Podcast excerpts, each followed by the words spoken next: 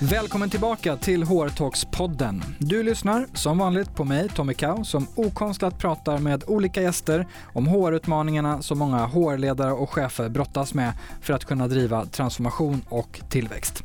Om du idag funderar på varför du ska lyssna på det längre avsnittet så är det för att där ger Niklas Dellmar fler case på hur olika företag maxat engagemanget internt och hur han ser på framtiden för engagemang. Du får fler av Niklas tips, höra mer om hans egen resa till engagemangsexpert, hans tydligaste HR-spaningar och hans bästa HR-idé. Lyssna på den långa versionen om du vill få ut mer av denna kloka ledare och engagemangshjälte. Och idag blev detta ett riktigt matnyttigt avsnitt, så svar på alla lyssnarfrågor hittar du i veckans aftertalk i bonusavsnittet. Varmt välkommen till ett avsnitt om hur du maxar medarbetarengagemanget i tider av förändring. Ja, de flesta HR-chefer, chefer och företagsledare vänder sig just nu till området engagemang som svar på frågan hur deras organisationer ska bli mer framgångsrika och lyckas driva förändring, öka produktivitet och leverera kundupplevelser av världsklass. Det finns tveklöst också mycket forskning på frågan om hur man driver en organisation till framgång. Exempelvis konstaterar ny forskning från Chalmers det som många andra ser, nämligen att det handlar om just ledarna och medarbetarna, alltså människorna bakom jobbet är det som har störst påverkan på resultatet. Samtidigt refererar många både globala och lokala undersökningar att just engagemanget hos medarbetarna är cementerat lågt. Man kan såklart fråga sig hur det är möjligt att detta är läget både i Sverige och internationellt när det finns så mycket kunskap om hur vi leder och driver medarbetare och organisationer till framgång. Ännu mer intressant är såklart att diskutera hur du som nu lyssnar kan göra för att just maxa engagemanget och lyckas med det du och din organisation vill. Detta ska vi alltså prata mer om idag. Därför har vi bjudit in en gäst som har svart bälte i engagemangsbyggande. Han är ekonom i botten och har en bakgrund som ledare i större och mindre organisationer och som strategi-, ledarskaps och organisationskonsult. Han har bland annat varit marknadschef för L'Oréal Paris, VD för en digital kommunikationsbyrå och som VD och delägare för ett av Sveriges ledande rekryteringsnätverk. Han brinner för att engagera och motivera medarbetare och han har arbetat med detta länge och just nu som bland annat föreläsare, konsult och utbildare. Han är medgrundare till rörelsen Hej Engagemang och vi kallar honom gärna för en av Sveriges främsta engagemangsexperter. Han heter Niklas Delmar och nu sätter vi igång dagens skarpa samtal. Hjärtligt välkommen till HR-talks-podden Niklas Delmar. Tack snälla. Du är ju en tämligen van poddare, men hur känns det att vara i en HR-podd? Ja, jag sa det innan vi satte igång här att jag eh, brukar känna mig väldigt hemma i det här sammanhanget. Men idag är jag riktigt nervös faktiskt, vilket känns häftigt på något sätt. Det är kul att få vara i sitt eget element men ändå få känna en skön, pirrig eh, magnervositet. Du är varmt välkommen. Ja, tack. Och eh, som du vet så går vi rakt på sak i den här podden. Vad är den största utmaningen idag med att få engagerade medarbetare i våra organisationer? Eh, ja, men en del i den utmaningen ligger nog i hur den frågan är formulerad. Eh, för att i, i min värld så är det ingenting vi får, utan det är någonting vi skapar förutsättningar för. Eh, och då kan vi få det. Men jag tror det är det som är, är utmaningen, att eh, vi lägger kanske inte investerar inte riktigt den tid och den energi och de pengar eh, som jag och vi i engagemang anser behövs för att skapa rätt förutsättningar för engagemang att uppstå. Hur kommer det sig att det är så? Vad ser ni? Vi vet ju så mycket som vi sa i inledningen om vad det är som driver eh, de resultaten som vi vill uppnå. Men ändå så ser vi inom engagemang så lite förändrat resultat. Eh, jag tror att det är för att det är ganska enkelt att skapa förutsättningar, men sen så är det svårt att hålla i dem. Och eh, som jag precis sa kring utmaningen så handlar det om att vara konsekvent, att ha eh, uthållighet i att skapa ett engagerat tillstånd eh, ofta. Eh, ta exemplet med träning. Vi, vi vet ju alla hur, hur, man ska gå ner i vikt eller gå upp i vikt, men det är inte så lätt att göra det. Eh, ta exemplet med, med Anders Hansen och hans sommarprat i år. Eh, två och en halv miljon nedladdningar tyckte jag med läsaren nu. Eh, och det han berättar är att vi ska sova, äta och röra på oss. Eh, och det är underbart att han är ute och missionerar på det temat, för vi verkar ju behöva få höra det mer. Jag tror att det är samma sak här. vi vet att det är gött att må bra eh, för då presterar vi bättre. Men verkligheten ser lite annorlunda ut och vi påminner oss lite för lite om det. Då. Vad kan du se i hur mycket kontexten spelar roll? Vi pratar mycket om här företag och organisationer i transformation eller eh, rejäl tillväxt, mycket förändringar. Eh, du som jobbar med företag i alla de här olika skepnaderna, även privata, offentliga, stora, medelstora vad kan vi säga om det? Hur mycket spelar kontexten roll för hur vi lyckas med engagemanget? Ja, jättemycket å ena sidan och jättelite å andra sidan. Alltså alla, all, oavsett var vi arbetar någonstans så är vi alla en del av ett större samhälle.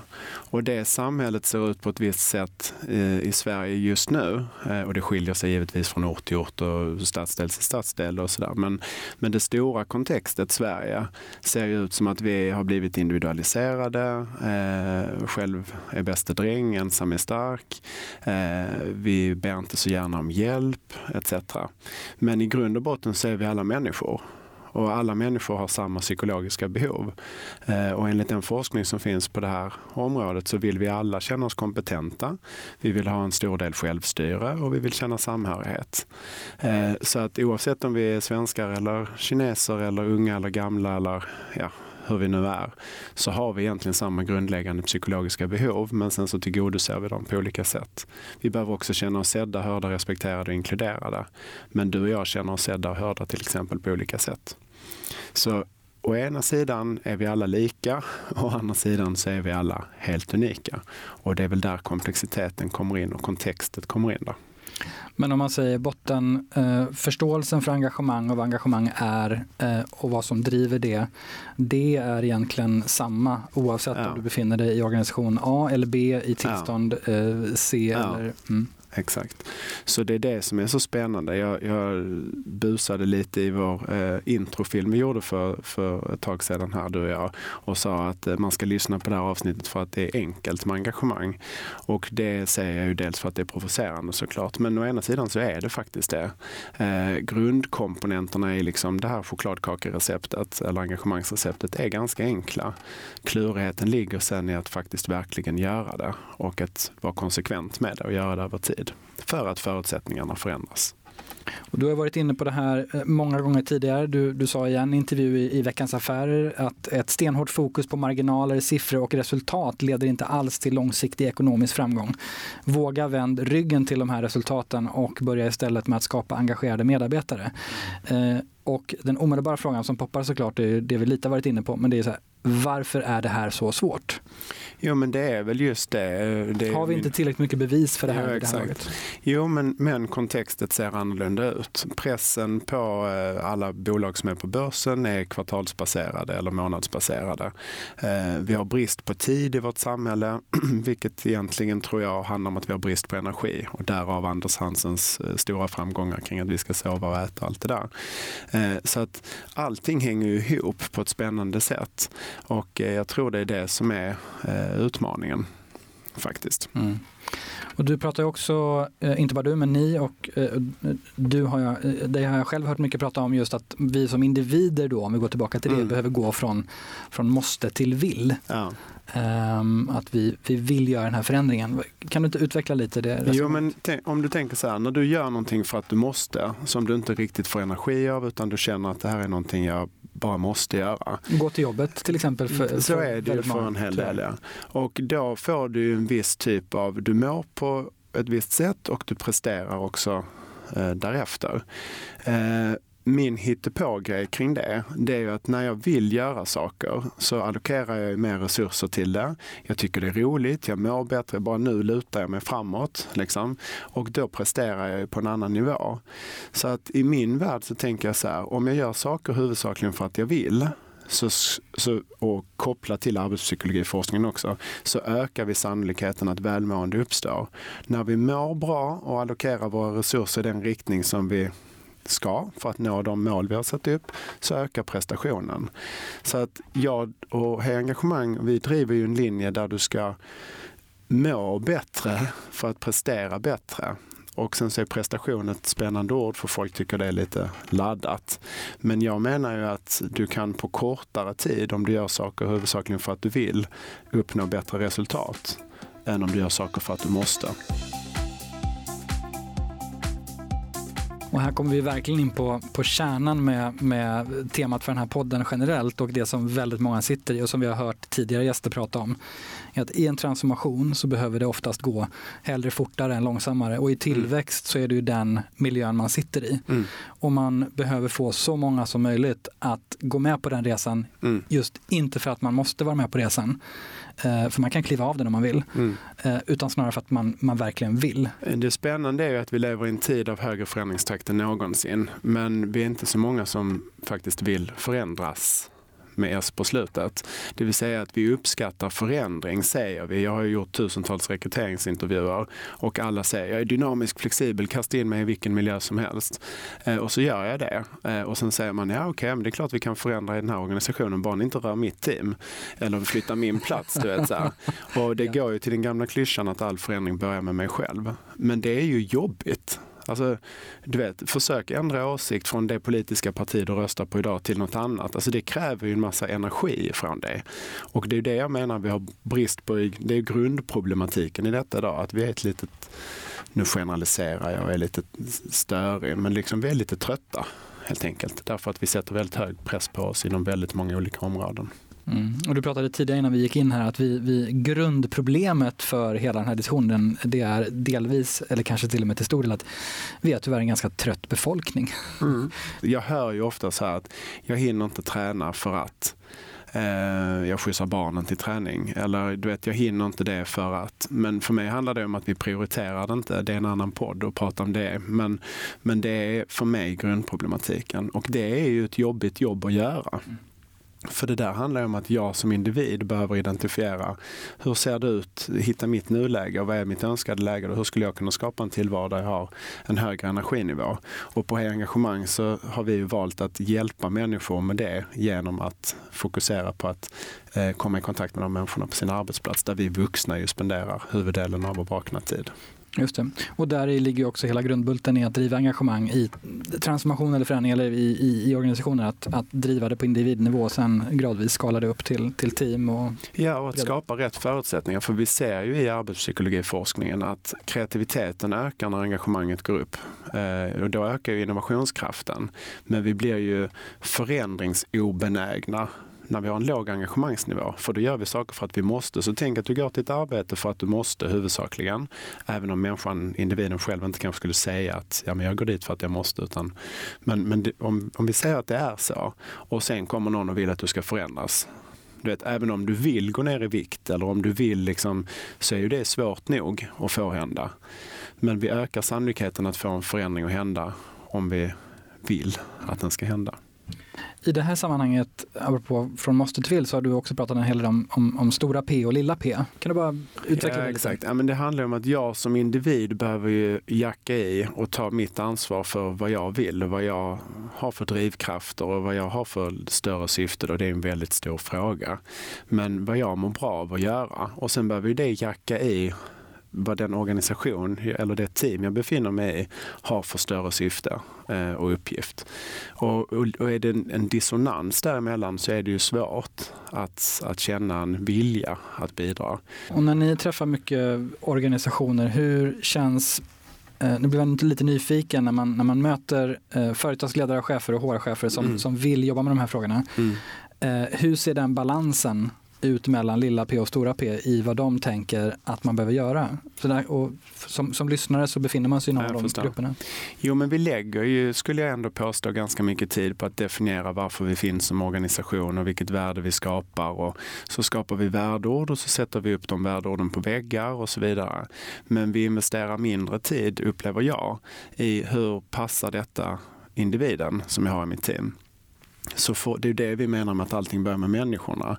Eh, och det är den linjen vi driver. Att du som individ behöver också fundera på, så hur, hur kan jag växa i, i min yrkesroll men också i, som människa för att bidra till det större så att säga. Eh, så det är ett växelspel det där. Och, och, fråga, fråga dina kollegor vad de har för vision och mission och värdeord. Så det är inte jättelätt att svara för, på för de flesta. Liksom. Nej, så att, eh, vi möter olika utmaningar. Det man kan konstatera är att, att jobba med företagets vision och värderingar och de bitarna som du nämner, det finns det ofta ganska tydligt utpekat vem som är ansvarig för de frågorna mm. att driva. Mm. Medan det individuella lilla pet mm. eh, finns det ju i många organisationer ingen person som är ansvarig för. Nej. Utan det är alla som är ansvariga för det. Ja, Spelar exakt. det roll? Ja, det tror jag. Mm. det, det, är ju den vanligaste invändningen jag får. Att säga, jo men hur kul är det att liksom åka på kick-off med dig själv och diskutera vilka värdeord du ska ha till nästa säsong. Liksom. Alltså, du vet, men det, det är ju på riktigt det jag har gjort. Alltså, det, är ju det, vi, det är ju den linjen vi driver. Att, men du kanske ska investera det, den tiden i att fundera på vilken riktning du mm, själv mm. Mm. är på väg i. Så att du inte bara går till jobbet för att du måste det som du nämner nu, att åka på kick-off med dig själv och jobba med egna värdeorden och visionen och så vidare. Eh, det, eh, för att hårdgeneralisera, anses inte särskilt coolt och, och, och eh, uppenbart då inte prioriterat. Men där har vi en roll som, som ledare och HR och andra att faktiskt se till att det där är coolt. Det där är ja, alltså, men jag tänker, det är därför vi jobbar gärna med organisationer. Därför att när vi är i en organisation så ingår vi i ett kontext, precis som du nämnde tidigare. Och där kan man ju skapa aktiviteter istället för att diskutera eh, vid första kickoffen i augusti, liksom, företagets gemensamma värderingar och så vidare, kan man väl göra det på individnivå. Eh, och sen koppla an till, så vad skapar vi som organisation för värde? Vem skulle sakna oss om vi inte fanns? Och vart är vi på väg? Och, du vet, sådär. och sen kan man slå ihop individ och organisation.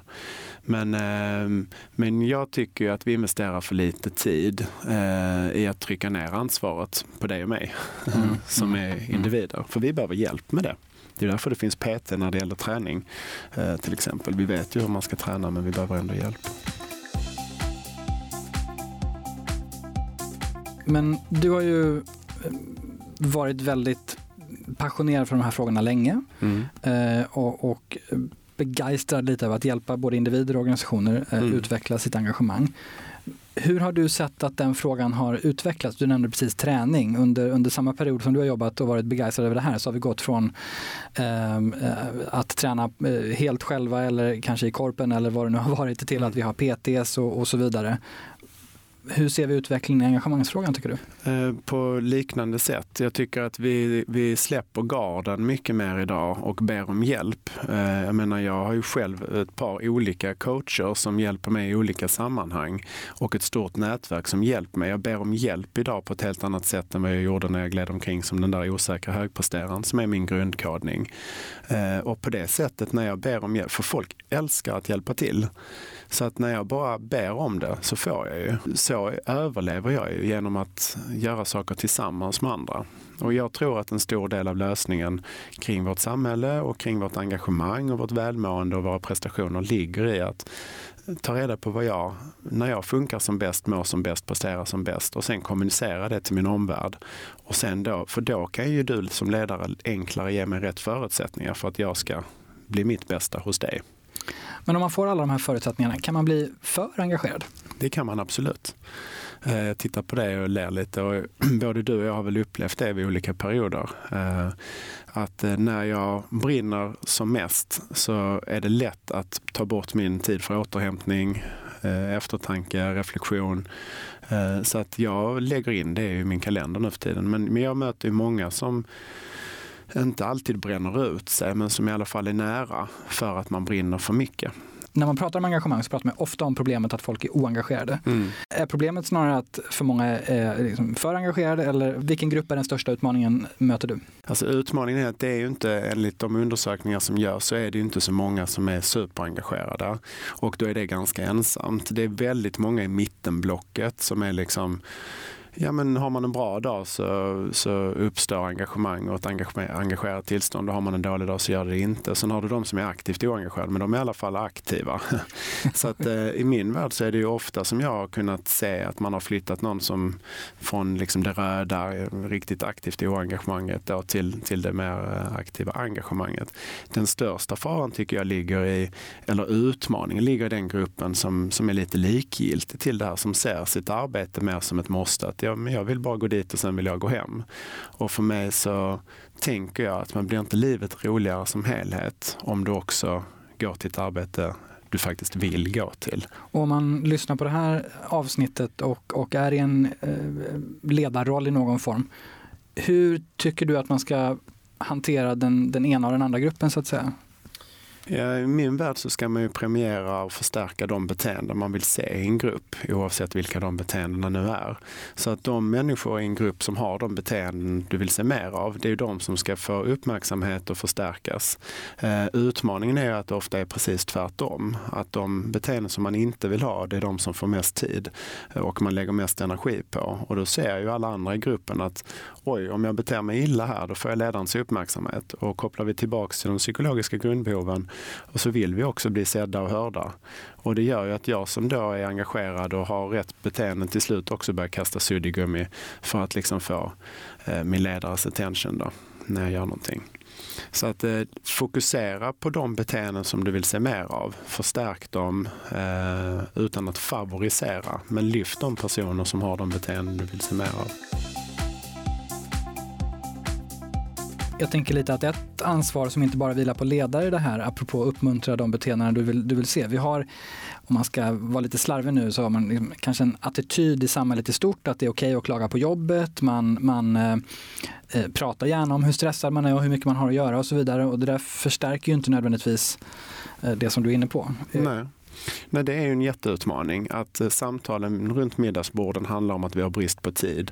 Som jag då menar att eh, det ofta handlar om att vi har brist på energi. Alltså vi tränar inte för att vi orkar inte gå och träna. Det är inte för att vi inte har tid. Men eftersom normen är att det är väldigt, ja, det är mycket nu, det är mycket nu. Så, här, så hör man det hela tiden. Vi blir ju som vi äter och vi blir ju som vi umgås. Så är det det du hör hela tiden, ja, då är det tydligen det jag ska säga. Det är klart att ser man den här chefen eller ledaren som, som stressar mycket och inte hinner jobba med engagemang, vare sig sitt eget eller andras, så signalerar det kanske inte rätt sak. Ja, men du vet, jag, jag ser ju på ledarskap som en profession. Och det är som att säga så här, ja, hos oss ska du få bli Java-utvecklare, men du får bara jobba med det 3% av din tid. Ja, vad ska jag göra resten av tiden då? Ja, det vet jag inte. Men, du, men det du är anställd för, det ska du bara... Så en det hintar om att det är att många ledare i sina roller kan lägga ungefär 3% av sin tid ja, på eller 13 mm. eller 23. Mm. Men liksom, i min värld så har jag varit som bäst som ledare när jag var ledare. Alltså när jag hade en roll som var en ledarskapsroll.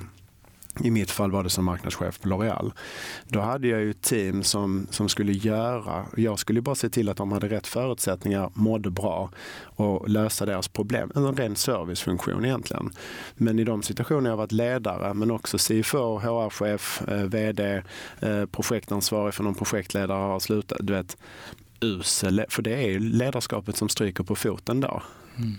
Då, går man, då blir man stressad, reptilhjärnan kickar in, man ja. går tillbaka till det man vet och måste göra. Och så blir du kontrollerande och detaljstyrande och så mm. dödar du självständigheten mm. och autonomin mm. och sen får du ett oengagerat gäng. Och så får, mm. du, får du ännu fler roller att ta hand om för de slutar. så det är ju liksom en negativ spiral och jag upplever det som att ledarskap oavsett organisationsform, även om du har självledarskap och sådär, så blir ledarskapet är bottenplattan i hur vi skapar välmående och, och högpresterande organisationer. Men konkret då, om man vill skapa engagerade medarbetare eller bygga engagemang, om man företar sig den prioriteringen, hur gör man det? Om man liksom kommer in i en situation och nu ska vi konkret ta tag i det här. Alltså min upplevelse är att vi lägger för lite tid på människorna. Vi har mycket fokus på system, vi har fokus på eh, struktur, teknik, vi har pratat mycket digitalisering, en linje du själv ju driver jättehårt som jag tycker är superviktig. Men i det så tappar vi ibland fokus på att det fortfarande är huvudsakligen människor som skapar de resultat som ska skapas. Och vi får för lite tid. Alltså vi lägger för, investerar för lite tid i att förstå varför vi agerar som vi gör och hur vi är som individer och hur vi funkar i team etc. Så att konkret så för mig handlar det om att bestämma sig på riktigt för att människorna är vår viktigaste del av vår organisation. Och jag vill inte säga resurs för att eh, skattkista då, eller liksom snarare. Eh, jag gillar inte när man pratar om medarbetare som FTA och full time employees, liksom heltidsanställda och så, utan jag är ju människa. Eh, jag såg någon bild på LinkedIn i, i morse som var ett organisationsschema där det stod människa, människa, människa, människa, inga namn, bara människa överallt. Liksom. och så hade han skrivit just det att så här, du vet, städare är människor och eh, kungen är människa, alla är väl människor. Eh, och så konkret så tycker jag väl det är första insikten att hmm, jag har med människor att göra. Det här är en komplex varelse å ena sidan och supersimpla å andra mm. sidan. Och det är det där supersimpla, våra psykologiska behov. Där tycker jag så här, ta reda på vilka de är. De vet vi ju, liksom jag har sagt dem. Eh, men ta reda på dem och sen börja jobba med det. Jag tänker om man så lyssnar eh, så har man eh, säkert jobbat jättemycket med engagemang men det finns kanske en del som inte har hunnit jobba så strukturerat som, som du och andra kanske vill att man ska göra. Om man ska jobba mer strukturerat, finns det liksom det är de här stegen man tar sig igenom för att komma igång eller få fart och så vidare? Hur, vad, ja, alltså det, fin det, finns ju ett samband eh, i arbetspsykologiforskningen. Vi använder mycket self-determination theory eh, som ju är en metaanalys och goal setting theory som är en annan metaanalys. Eh, lite nördigt språk då. Men men det, där basen ligger ju i ledarskapet. Och ledarskapet handlar för oss både om självledarskap, alltså förmågan att leda sig själv, samledarskap, leda dig själv i samvaro med andra, eh, någon form av medarbetarskap, det vill säga där du låter dig bli ledd och sen då ledarskap, alltså där du leder andra. Men det är basmattan. Och har du ett gott ledarskap där du ser människors psykologiska behov, där du tillgodoser att de känner sig kompetenta, autonoma, känner samhörighet, har en effektiv målstyrning styrning där de vet vad de ska göra, de vet vem som har vilket ansvar och mandat och tydliga roller. Du följer upp på ditt lärande och ditt görande och du gör det kontinuerligt. Ja, då finns liksom det där receptet i de här två forskningsteorierna som är de två mest beforskade arbetspsykologiteorierna. Så, så det är ju egentligen bara att göra. Så det, ja, det finns ett standardprogram för då ökar engagemanget, då ökar välmåendet och motivationen, den inre motivationen. Och så brinner vi från insidan så att säga. Istället för att vi sprutar tändvätska på, på mm. oss då, kring mm. ledarskapet. Så brinner vi snabbt som tusan men så brinner vi ner. Och då kommer prestationerna på en ny nivå. Vi ökar vår fri, frivilliga nivå av liksom ansträngning och resursallokering och så kommer det hållbara resultat. Och de där resultaten blir hållbara för att jag som individ är hållbar. Så mm. jag orkar mm. över mm. tid när jag huvudsakligen gör saker jag är bra på, gillar att göra och gör det tillsammans med människor jag gillar. Det låter å ena sidan som att det är ganska enkelt. Samtidigt så är det uppenbart att det är komplexa frågor. Vill vi förenkla det här lite för mycket? Generellt i samhället vill vi förenkla. Vi vill få rutor på magen fyra veckor och sen vet vi att de försvinner då vecka fem när vi börjar äta sött igen och sådär. Så vi är ju inte särskilt bra på att skapa hållbara vanor överlag. Man kan träna bra i två månader och så får du influensan och så försvann träningsrutinen. Så det handlar om de här små stegen som jag tjatar om i andra sammanhang väldigt mycket, lilla stegets kraft. Att skapa skapa en vardag som du diggar, som du gillar med små enkla komponenter som gör att du mår bra. Eh, och, och, det tror jag de flesta har förstått. Liksom. Jag tar ju ofta de här träningsmetaforerna och sådär och då ser jag på folk att det är just det. Liksom. Det är inte så många som har en hållbar träningsrutin. Visst, man vill väl förenkla delvis men man förstår, min upplevelse är nog att vi alla förstår att det här är någonting som vi inte gör en insats kring i sex månader och sen är det fixat. Utan det vi hjälper till med det är att få det att börja hända och vi stannar gärna kvar i 12 till 18 till 24 månader. För, precis som en PT. För, mm, att, liksom för att se att det faktiskt händer. Ja, för att på riktigt få till den här hållbara förändringen. Om man lyssnar och vill bygga sitt eget engagemangsprogram, eller vad man ska säga, så om vi bara repeterar de stora områdena som man måste säkra att man jobbar med. Ledarskapet. Ja, och då är det på två nivåer huvudsakligen då. Så då är det ju både liksom ledarskapet att skapa förutsättningar för dina medarbetare att ha rätt förutsättningar alltså leda andra och sen så självledarskapet. Och då drivs, det är det. Mm. Alltså det, that's the component. Mm. Eh, och den innehåller sen vissa grejer att du behöver se till att folk gör eh, det de är bäst på, gillar att göra och att de gör det tillsammans med människor de gillar om man ska förenkla mm. riktigt. Mm. Så ska man bara komma ihåg någonting, då är det det. Har ett ledarskap som ser till att så många som möjligt gör det de är bra på, gillar att göra, att de gör det tillsammans med människor de gillar. Då har vi förenklat det så mycket man kan. Mm. Eh, men det börjar i ledarskapet och sen kommer det andra. Engagemang är ju bara ett medel för att nå målen. Det är ju inget självändamål att vara engagerad. Vi pratar ju ofta om engagemang utifrån, eh, och nu har vi pratat ganska mycket om individ. Mm. Eh, vad behöver man ta med sig som lyssnare för att, så att säga, jacka upp det på team och organisationsnivå? hur man gör det är att man, man har du en ledare för ditt team, ja då är det ledaren ofta som du börjar med ju. Att, att hen skapar rätt förutsättningar och sen investera tid i sitt team. Är det en organisation, ja då har du oftast flera ledare. Så att, du vet, det är bara en skala. Eh, men någonstans behöver man ju bestämma sig för det. Men men vår ambition, det är att är du en enskild ledare i en organisation där man inte har köpt in det här tänket på ledningsgruppsnivå så är det inget som hindrar att du som mellanchef eller liksom första linjens chef ändå kan driva ditt team med ett gott ledarskap. Så det är väl mer det, att så här, sitt inte och vänta utan bygg ditt team utifrån de här förutsättningarna och då kommer de andra teamen märka vad som händer och undra vad sjutton, mm. vad håller jag på med? Apropå att få det här att hända. Eh, när jag möter mycket eh, HR-ledare och ledare i organisationer och man, man också tittar runt lite grann så just nu sitter väldigt många med frågan engagemang som vi sa inledningsvis men man sitter också väldigt mycket eh, ser jag i upphandlingar, eh, implementationer, eh, researchfas för olika verktyg mm. och system till och med kanske. Mm. Vad ser du där när du tar dig an en organisation som vill höja sitt engagemang? Eh, vilka verktyg ska man i regel jobba med då, tycker du? Eh, människorna.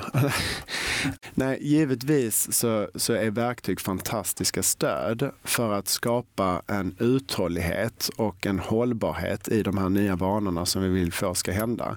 Om jag tar mitt eget liv så har jag en app som heter Way of Life. Den är världens fulaste app i gränssnitt. Men när jag, där har jag 8-10 saker som jag håller på med nu som är viktiga för mig för att jag ska må bra och prestera bra Eh, på individnivå. Då. Och det är allt möjligt. Det är allt ifrån att jag ska vara snäll mot barnen till min fru till att jag ska sälja för engagemang eller vad det kan vara. Och sen blir det en grön plupp när jag har gjort det jag sagt jag ska göra varje dag och så en röd. Och så kan jag följa upp och så kan jag se hur går det för mig? Hur ser mina framsteg ut med det här? Så att som ett stöd är verktygen för mig jätteviktiga. Men jag har ju inte börjat springa mer sedan jag laddade ner Runkeeper i min telefon. Så att verktyget i sig har ju ingen funktion förutsatt att jag som individ, som människa, inte faktiskt gör saker på ett nytt sätt för att få nya resultat. Men som stöd tycker jag det är fantastiskt och då är det väl just det här uppföljning ser vi i arbetspsykologin är en av de absolut viktigaste eh, sakerna för att öka arbetsprestationen. Så till uppföljning är verktyg fantastiska. För att få någon form av nuläge är det ju fantastiskt. Eh, så att vi mäter ju allt vi gör. Jag älskar att mäta saker.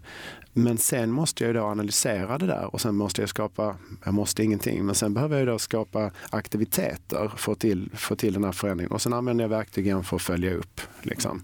Så för mig så hänger verktyget med i hela mitt Norita ett hjul. Men liksom mäta, analysera, aktivera, följa upp. Så här. Och då använder jag det för mätningen och eh, uppföljningen huvudsakligen. Mm. Sen behöver ju jag som människa då göra analysen och det kan jag också använda vissa verktyg till, men sen skapa aktivitet. Och människan är ändå det, det viktigaste verktyget för att hjälpa varandra och för att själv se till att faktiskt komma igång. Så ska man, ska man välja någonting så, så ja. är det det. Ja, jag tycker det. Men, men jag, jag har själv väldigt stor glädje av verktyg för att visualisera. För då är det mycket enklare när jag ser de här röda sakerna. Eh, min känsla är ju inte alltid rätt. Men min känsla är ju ofta det jag fattar en massa beslut ifrån, men den är ju inte alltid rätt. Och då kan det vara bra att ha fakta. Hur har det gått för mig med de här olika sakerna? Då är det bra med verktyg, tänker jag. Apropå fakta och analyser. Eh, jag tänker på business-caset bakom engagemang, om vi ska nörda lite i det. Mm. Eh, säg att jag är HR-direktör eller jobbar med HR och behöver få en ledningsgrupp, eh, min VD eller min CFO med mig på att investera potentiellt ganska mycket pengar om vi är en större organisation i engagemangshöjande eh, planer och aktiviteter. Hur ser ett sånt case ut om, om, om du skulle få ge ett råd? Ja, den första frågan som jag brukar ställa då, som är omöjlig att svara nej på, det är ju så här, men vill vi bygga en hållbar organisation som skapar hållbara resultat över tid med hållbara människor? Eh, och då svarar ju väldigt få nej. Eh, så det är väl första frågan. Och sen kan man andra frågan säga, okej, okay, för att jag har lite teorier kring hur det här funkar. De är väldigt beforskade, vet, det är tusentals studier, bla bla bla. Och sen trean är så här, och ekonomiskt ser det ut på det här viset. När engagemanget går upp med x procent, då ökar produktiviteten, då ökar lojaliteten, då ökar lönsamheten. Allt det här finns ju beforskat. Så jag menar, att räkna, vi gör ju det i våra egna certifieringar till exempel, då ber vi ju deltagarna att räkna på business caset. Okej, okay, om du vill få ökad kundnöjdhet, vad är snabbaste vägen till det och mest hållbara sättet? Jo, det är att du har engagerade medarbetare som servar dina kunder på ett optimalt sätt. Eh, och då finns det kopplingar mellan det. Vad skulle det betyda om du ökar kundnöjdheten med x procent? Sånt där räknar man ju controllers på hela tiden, men glömmer bort att koppla det sen till människorna är faktiskt internt de som oftast skapar den där kundnöjdheten. Så att eh, det är ganska lätt att räkna på. Det finns olika, det beror på vad det är du vill visa och påvisa. Men produktivitet går upp, kreativitet går upp, lönsamhet går upp, lojalitet går upp. Det vill säga vi ökar sannolikheten att vi ökar vår omsättning för vi får rätt människor att stanna i vår organisation. Och i en tid av arbetstagarens marknad hyfsat viktig puck. Om man vill läsa mer och fördjupa sig mer i, just det här, vilka effekter och så vidare eh, och ekonomiska sidan av det, vad, vad tycker du man ska gå och läsa det någonstans? Alltså engagemang är inte lika beforskat som motivation till exempel. Så det finns inte så här, ja men gå dit. Men vi följer ju det i Harvard Business Review, McKinsey rapporter, eh, Gallup har sina verktyg, eh, alltså svenska leverantörer, Brilliant Future har gjort grejer. Det finns lite gott ibland. Det är det vi försöker serva Sverige med och mm. sammanställa. Mm. Så eh, våra LinkedIn-inlägg är fulla med det där. Det är ju liksom det vi försöker förenkla för er som lyssnar. Att hitta den här informationen kopplad för att bygga era business case. För jag förstår att man behöver ha ett business case mm. när man ska investera. Men låt oss prata lite om, om eh, ett eller flera eh, exempel Eh, som du har sett eller jobbat med mer konkret. Eh, ett bolag som har gått från att man är engagerad till att man blivit ännu mer engagerad. Vi, vi blev kontaktade tidigt i, vårt, eh, i vår existens av en, en ledare, Per, på, på ÅF. Han är inte kvar där nu. Men han, de hade gjort en mätning. De hade sett att ja, men engagemanget är inte som, som man vill att det ska vara. Det var ganska lågt bland de lägsta i organisationen. Och vi fick komma in och börja jobba med dem. Eh, jobbade, då har vi jobbat individuellt i det sammanhanget med varje ledare. Oftast jobbar vi i grupp, men där har vi jobbat individuellt.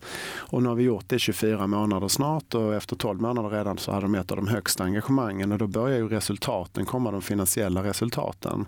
Eh, välmåendet går upp, allt det här. Så det går att på 12 månader ta, ta sig en organisation från ganska långt ner på botten upp till toppen. ICAs resa var exakt likadan. Där har inte vi varit aktiva. Johan har varit där lite grann som rådgivare. Eh, men samma sätt. Stångåstaden är något helt annat. Börjar på en jättehög nivå. Eh, och man tänker så här, varför ska vi, vad kan vi ens göra här liksom? Och bara fortsätter röra sig mot taket på något sätt i mätinstrumenten så att säga. Och det, det, skapar ju ett brinn liksom som är helt otroligt. Men det är den här uthålligheten. Det är att man sprider det till alla ledare och det är inte alla som hoppar med från första dag eller månad tre eller månad sex. Men när man märker hur teamen, då blir ju det normen. Att man mår bra, man skrattar, och man har roligt och ibland gråter man och skriker för att det är frustrerande. Men man gör det med sin goda vilja så att säga för att tillsammans lösa problemen. Så att vi har jobbat med organisationer på massa olika sätt, och både från lågt till högt och från högt till högre och sådär. Och det är det som är kul med detta, att det finns inget mål. Det finns inget slut, utan det är ju någon form av, det är ett livslångt projekt att må bra och prestera bra. Men om man ska gå från lågt till, till högre eller från högt till ännu högre, är det eh, när man bygger ett sånt program eller en sån insats, mm. eh, är det väldigt tydligt att det är vissa delar som ni jobbar med eller är det väldigt olika? Hur... Ja, det beror på. Det, efter 12 månader har man oftast varit igenom ungefär samma delar. Men det bör... Oavsett vad man måste börja med så att säga, ja. just den organisationen? Oftast det som man inte skårar så högt på det är att man följer inte upp. Eh, man, man uppmuntrar inte och erkänner inte varandra för det fina arbete som görs. Så att det slarvar man med. Utan man ger bara feedback när det är något som inte funkar. Det är en klassiker. Sen följer man inte upp då på, på själva vad är det vi ska göra och lära oss och sådär. Och det är för att man inte har definierat vad man ska göra och lära sig. Så att I några studier jag har sett så är 50 procent av svenska befolkningen osäkra på varför man går till sitt arbete. Det vill säga man vet inte vilka förväntningar som finns på en. Men sen är vi på arbetet och presterar. Så att ehm, eh, det är spännande att se liksom det är eh, uppmuntran och erkännande. Det är uppföljning ofta och uppföljningen brister ofta på grund av att man saknar de här eh, individuella vad ska jag göra för att resultatet ska hända? Vad ska jag lära mig för att bli bättre i mitt görande för att öka sannolikheten att det där ska hända? Så vi mäter resultat alldeles för mycket. Vi följer upp på resultat och det är därför vi kommer tillbaka med att men börja med vad du, Tommy, Kao gör på dagarna. Är det här rätt grej för dig att göra för att nå det resultat du vill åstadkomma? Din högre vision eller vad det nu är. Aktivitet och beteende. Aktivitet och beteende. Prata lite framtid. Jag vet att ni tidigare i år gick ut och efterlyste bland annat en engagemangsminister för att lyfta den här frågan till någon form av samhällsutmaning också. Är det det du verkligen ser att vi behöver? Vad jag vet det är att frågor som vi samtalar om, alltså jag vill ju lyfta den här frågan, jag vill ju lyfta frågan, den kommer egentligen från vårt välmående, från att jag vill ju minska den psykiska ohälsan i det här landet. Vi tre som är medgrundare till engagemang har sex döttrar tillsammans. Men det innebär, och, och psykisk ohälsa blir, eh, ökar och nu har den avstannat lite men den går lägre och lägre ner i åldrarna, framförallt för unga tjejer. Och för mig är det där ingen bra utveckling i ett land som å ena sidan har alla förutsättningar för att må bättre än någonsin, att vi då mår sämre och sämre. Så det är ju så här engagemang egentligen kom till. Så min framtidsspaning är ju att vad gäller detta, det är ju att vi behöver fokusera mer på den här frågan och det kommer vara arbetstagarens marknad. Eh, det är många pension, människor som går i pension. Det är svårt att hitta kompetens till mindre orter eh, till exempel. Specialistroller, det är samma sak i Stockholm. Vi flyger in folk från hela världen för att lösa det vi behöver lösa arbetskraftsmässigt. Eh, Eh, etc. Så att man behöver lägga mer fokus på att vara en attraktiv arbetsplats framåt, är min upplevelse. Vi pratade tidigare om verktyg och system och du var lite inne på att eh, vi fokuserar eh, möjligtvis lite väl mycket på det. Mm. Vad ser du, kommer vi bli eh, i takt med att fler och fler och fler skaffar sig verktyg och system för engagemang, kommer det bli en ännu större fråga eller kommer vi liksom se en backlash i att vi tänker om där? Nej, men jag tänker att eh, som jag sa, system är ju jättebra och fortsätt fokusera på det. Men, men ta reda på varför du ska ha ett system så det inte blir bara en check in, checklista. Att nu har vi ett system som ska driva engagemang. För systemet i sig kommer inte driva någonting, är min erfarenhet. Eh, så att eh, ställ dig först frågan, vilken roll har systemet precis som vilken roll har Tommy i det här sammanhanget? Alltså, du vet, det är samma typ av frågeställning.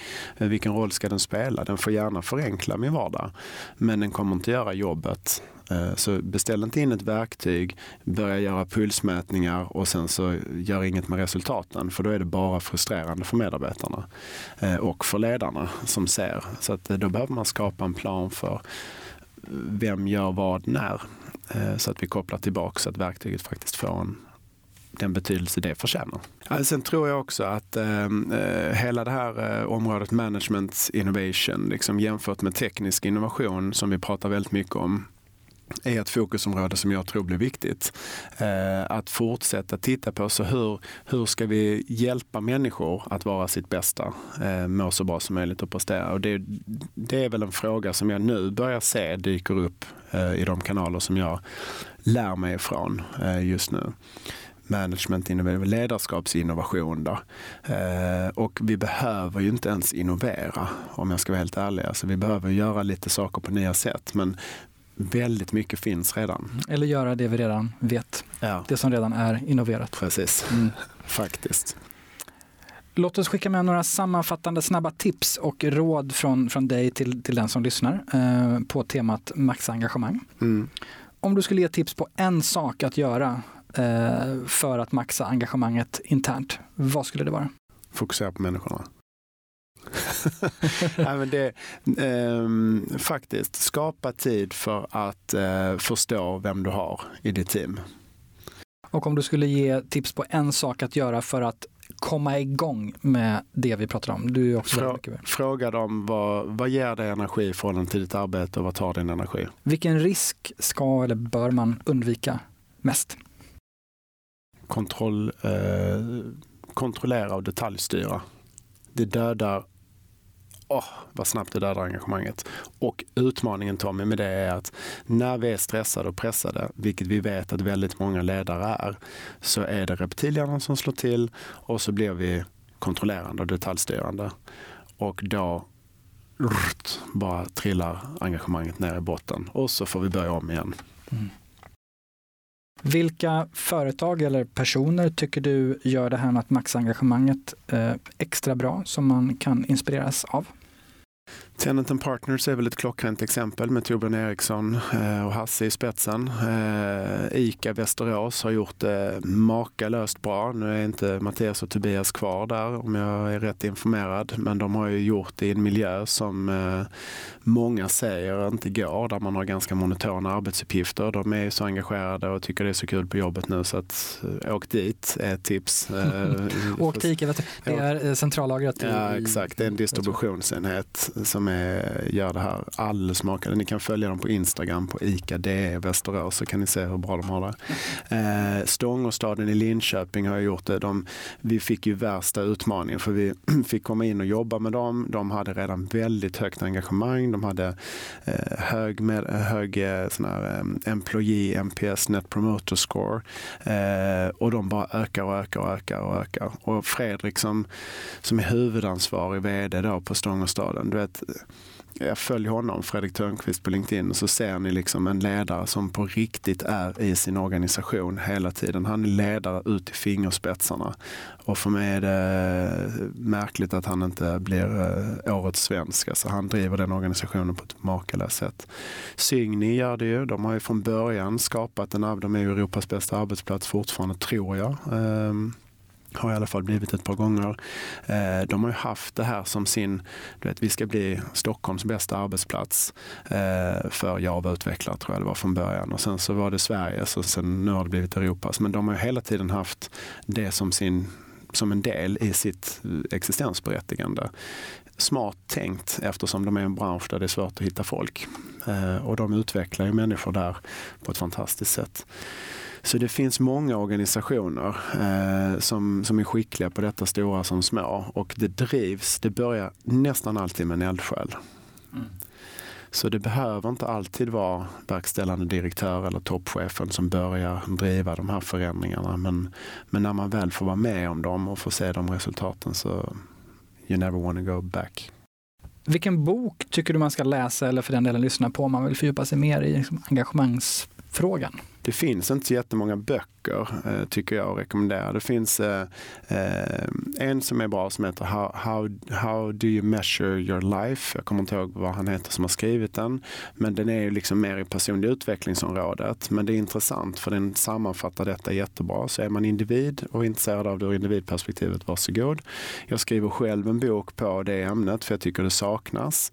Eh, där jag kommer försöka hjälpa människor att ta reda på vilka drivkrafter vi har, eh, vad som ger och tar vår energi, vilka styrkor vi kan utveckla till superkrafter och vilken miljö vi växer som bäst.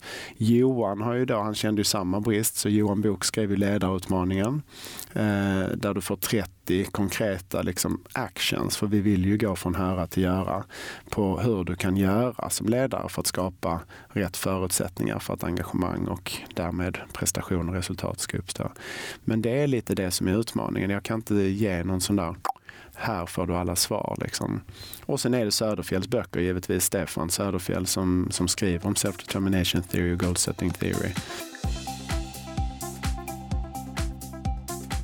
Låt oss prata lite om, om, om dig och din resa som jag tycker är fascinerande och spännande på, på, på flera sätt. Du har ju som jag nämnde inledningsvis en bakgrund som, som eh, marknadschef inom L'Oreal. Du har varit inom digitalbyråsvängen eh, som, som, som vd och du har varit vd och ägare till bolag inom rekryteringsbranschen. Eh, och sen har du blivit en av Sveriges främsta förespråkare, eh, hjältar, rådgivare inom engagemang. Hur gör man den resan? Egentligen så är det ju att jag någonstans har, eh, ju äldre jag har blivit, gjort mer och mer medvetna val skulle jag väl säga. Så att jag har ju börjat lyssna mer och mer på eh, mitt hjärta. Eh, alltså vad är det jag, när mår jag som bäst? Det är därifrån det här kommer. Jag menar mitt brinn och min lust och mitt engagemang för engagemangsfrågan kommer ju från att jag har mått väldigt bra, presterat väldigt bra vissa delar av mitt liv och sen väldigt dåligt eh, andra. Så att eh, allt det här är en röd linje i hela, allt jag har gjort har ju handlat om att förstå människor. Hur säljer jag mer schampo? Eller, du vet, och det är ju genom att förstå det bättre. Då. Så att eh, Sen hur det här engagemang kom till, det är ju helt sinnessjukt. Liksom. Jag kan inte ens, eh, hade någon frågat mig 2015, var, var är ni 2019? Så hade jag inte ens kunnat drömma om detta. Så att, eh, nej, men sen är det många medvetna val. En del är eh, omöjligt att förklara och, och nu på slutet är det medvetna val som för mig mot min vision. Nu har jag en tydlig vision. Det var ju en stor brytpunkt 2013 när jag skapade mig. Jag åkte på kick-off med mig själv, gick utbildningsprogram för att förstå mig själv bättre. Eh, skapa min egen vision och mission och liksom mina värde, eh, ja, värdeord och sådär. Och det är min kompass idag. Så att jag, gör ju inte, jag hade inte varit här med det idag om jag inte hade trott att detta bidrar till eh, att, att livsglädje och arbetsglädje sker hos de som lyssnar på ett eller annat sätt. För det är min mission. Apropå Hej Engagemang, otroligt imponerande resa sedan ni drog igång. Vad är Hej Engagemang? Vad gör ni? Vad, vad har det blivit? Ja, i grund och botten är det ju en rörelse som eh, efter, inte ville vänta på att eh, engagemangspartiet startades utan vi valde att starta engagemang istället. Och det var ju för att lyfta frågan att eh, tänk om engagemang faktiskt är ett av de viktigaste medlen vi har för att nå målen på, på liksom nationell nivå. Det vill säga ett ökat välmående i alla dimensioner för oss som människor men också för oss som nation. Och vi upplevde ju att vi gick bra som nation, men vi mådde inte så bra eh, som individer. Och engagemang löser de här två eh, frågorna. Både för oss att prestera ännu bättre som nation, men också att må ännu bättre. Och så blev det en positiv spiral. Så det var ju en, en tanke om att liksom, eh, lyfta frågan, börja prata om den här frågan som en viktig samhällsfråga helt enkelt. För att skapa ett trevligare samhälle att leva i och för våra barn att växa upp i. Vad skulle du säga i arbetet när ni är ute? Man blir lite nyfiken eftersom ni är ute och träffar så många och, och berör så många. Vad blir ni mest överraskade över? Ja, det, är nog, eh, det är nog det stora behovet som finns. Alltså vår analys så att säga av att det finns ett jättebehov av att knäcka olika form. Man, man, eh, många upplever ju att det inte finns något recept. Eh, men det finns det. Så det är väl den stora grejen att men vänta, det finns här, men det är ju för att forskningsrapporter läses av i snitt sju personer eller vad det nu är, doktorsavhandlingar kanske det är. Men det är, liksom, det är ju hemskt för, för det är ju så otroligt mycket bra som finns i doktorsavhandlingar och i forskning och sådär. Men det tenderar att inte komma ut på det sätt som, som eh, det förtjänar. Så den största förvåningen är nog det, att man, man blir otroligt tacksam att det är så att receptet är så enkelt om man säger grundreceptet. Sen behöver du baka den där chokladkakan varje dag då. Mm. så det är ju den uthålligheten som liksom eh, kanske är utmaningen. Då har vi kommit till Niklas Delmars hårspaningar. Varje dag så äter jag lunch med en ny person i Hårtalks lunchen för att prata om de viktigaste hårfrågorna som driver transformation och tillväxt. Och där ställer jag ju bland annat samma tre frågor. Och mina poddgäster här får också samma frågor. Mm. Vad är dina hårspaningar just nu?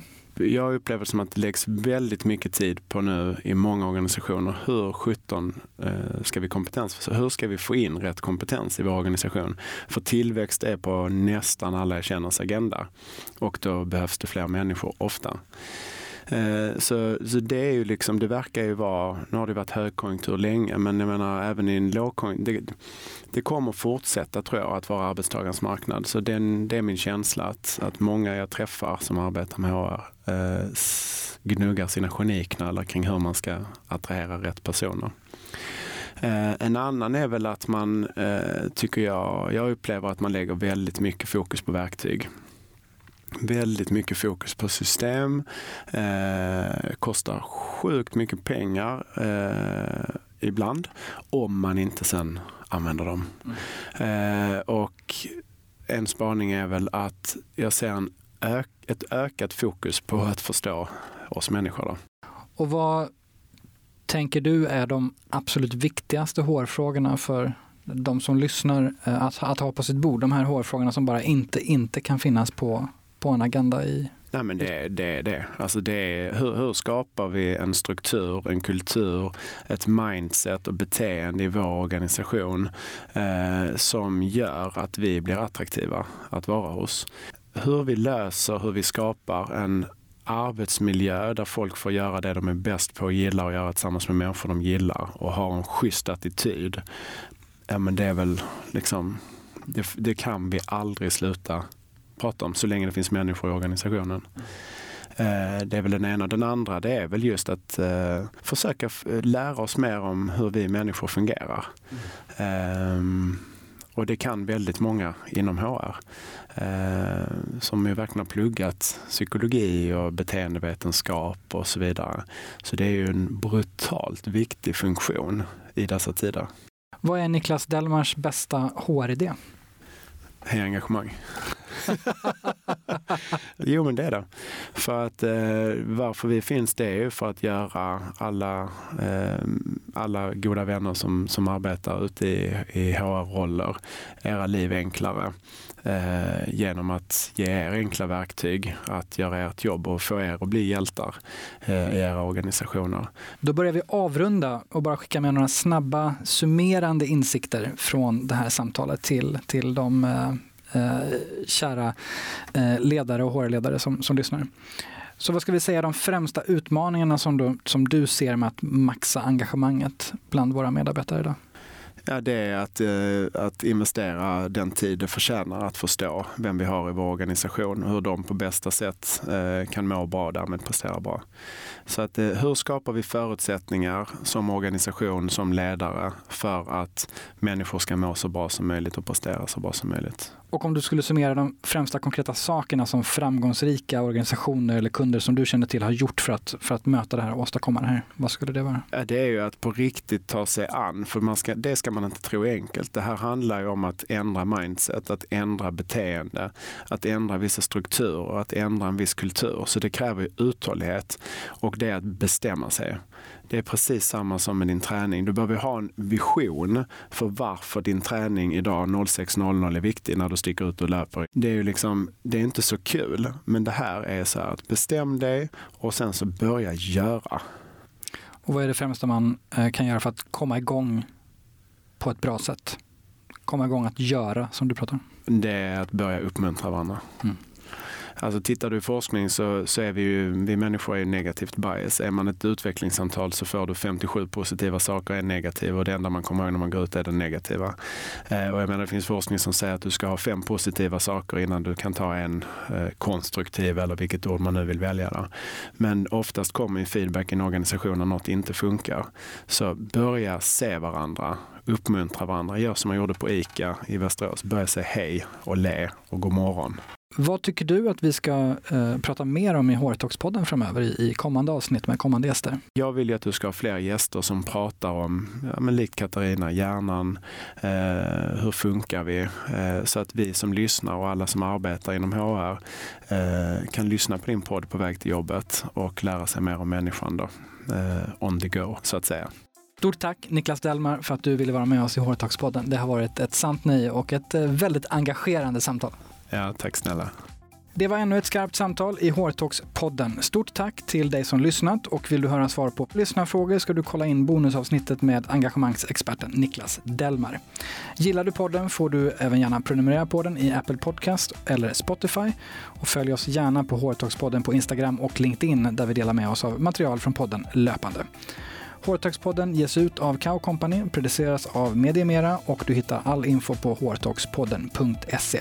Nästa vecka kommer ett nytt färskt avsnitt. Tills dess, ha det bra!